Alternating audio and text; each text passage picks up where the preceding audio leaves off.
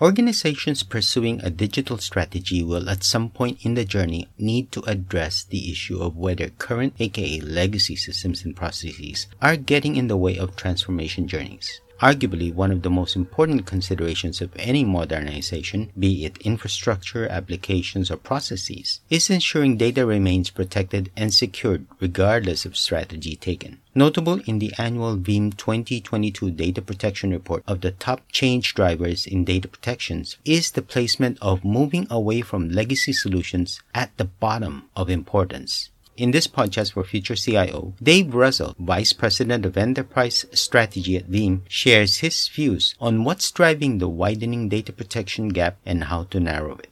Why do you think respondents to the Veeam survey did not deem moving away from legacy hardware solutions as an important driver in the data protection strategy? I don't think that necessarily is indicative of they are happy with their legacy hardware. It's just that pain point is not enough of an issue for them to change, meaning it could be a concern for them, but it's just not overwhelmingly going to lead to an issue in terms of swapping out solutions like missing service level agreements, like financial implications might be. The Veeam report also revealed a data protection gap with 40% of respondents indicating inadequate backup or failure to meet SLAs as the top challenge in 2021. Now, is this gap because IT is too complex to provide protection across systems, including virtualized containers and shadow IT?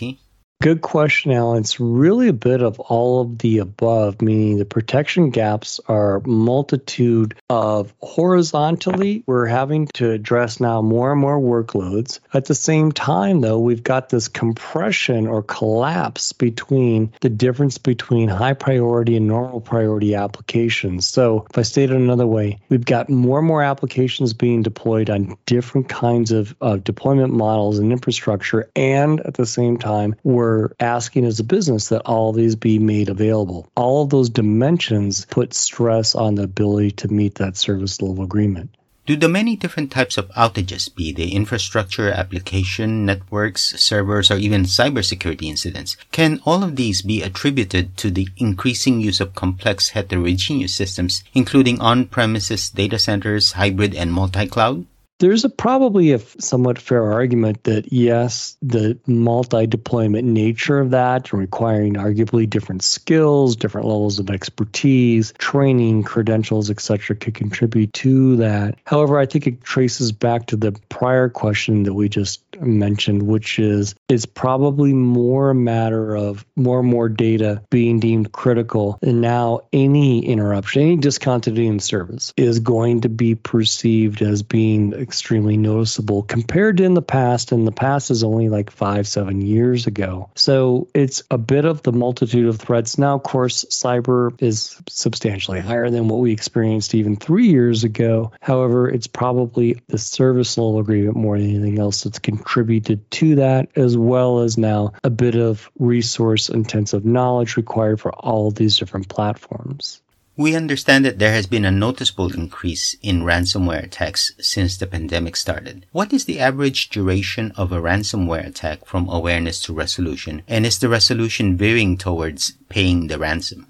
Collectively as an industry, we don't actually fully know that injection and dwell time to launch time to resolution time. So that's four point injection, dwell, launch, and then when someone got cyber cleansed. Four different time frames there are vectors. We don't have great telemetry data on that. However, what we've seen overall, somewhat anecdotally, is that dwell time is increasing. That ability to try to get more and more subversive and sneak under detection mechanisms for the exact purpose of dwelling longer, trying to gain access to more systems for a greater period of time, and therefore distributing a greater dynamic effect is on the rise. Now, is there more of a trend towards paying the ransom. In some cases, we saw that. In some countries, for example, I live in the United States, it is illegal to pay the ransom. Uh, now, some organizations do, but from a federal perspective, meaning that the United States government has made paying a ransom actually an illegal event, which is confusing, if you will, meaning you're the one that's attacked. And if you choose to pay the ransom to try to come out of the situation, you could actually be in violation of a governmental regulation. Now, we've had no evidence of that actually being enforced, but is paying the ransom on the rise? Increasingly now, it's not. If you would have asked me this about a year ago, I would have said it actually is on the rise. The reason why I think it's actually starting to trend downwards is we have more and more evidence that after an organization is paid once, it will be extorted again. And sometimes this is referred to as double extortion, meaning if you don't pay me, I will leave your data encrypted. After you pay me, then I will threaten to leak that data or exfiltrate that data and publish that out, which could include everything from customer names to potentially other compromising materials. So, with that as a backdrop, more and more organizations are self assessing that it's not in their best interest actually to pay the ransom. Among the many backup approaches, point in time, full, incremental, differential, and continuous backups, are backup strategies today changing as companies opt to backup to the cloud? Interesting question. And the reason I say interesting is even on prem, we see a difference in terms of the approaches oftentimes being taken. From a cloud perspective, it deviates even further, meaning the majority of organizations don't believe that they're going to recover to two weeks ago, a month ago backup. So, what that basically means is the notion of differentials um, probably has gone by the wayside. What I see more and more is incremental forever, but forever is not elongated, meaning incremental forever in the cloud is typically 14 days or less associated with that, which, from a garbage collection perspective, from a reclamation perspective, has pretty major implications, meaning it makes it easier, frankly, for the backup solution to be able to tend to those types of environments. As a follow on to that, would artificial intelligence in backup narrow the data protection gap and reduce failed recoveries?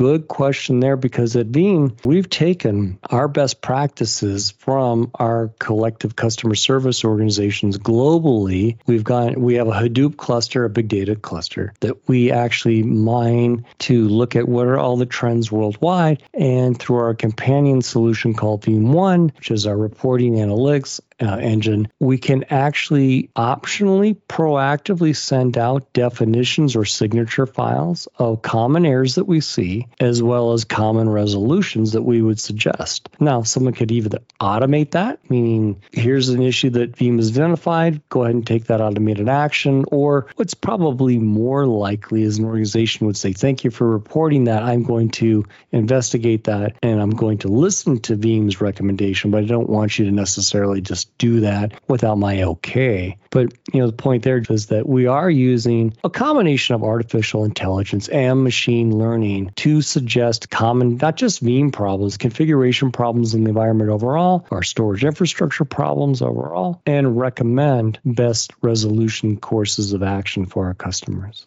In terms of Veeam's data protection offerings, to what extent are automation technologies being used to improve overall outcome and speed?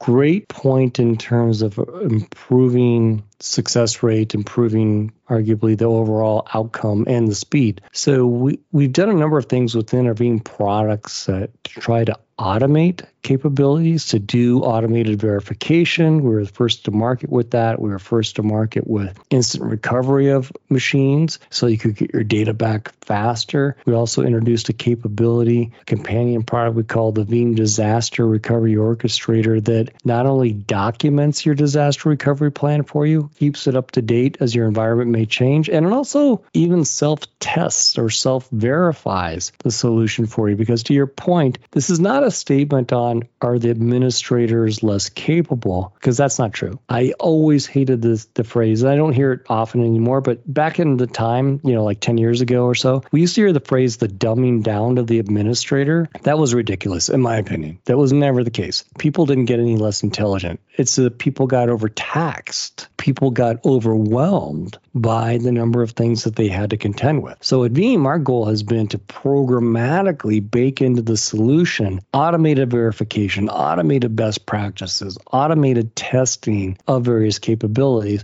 so that the administrator, he or she, doesn't have to be tasked with doing that. That was Dave Russell, Vice President of Enterprise Strategy at Veeam, responding to questions about addressing data protection gaps in 2022. You are listening into Podchats for Future CIO. As always, if you have a topic you'd like us to cover on this channel, simply email us at editors at society.com.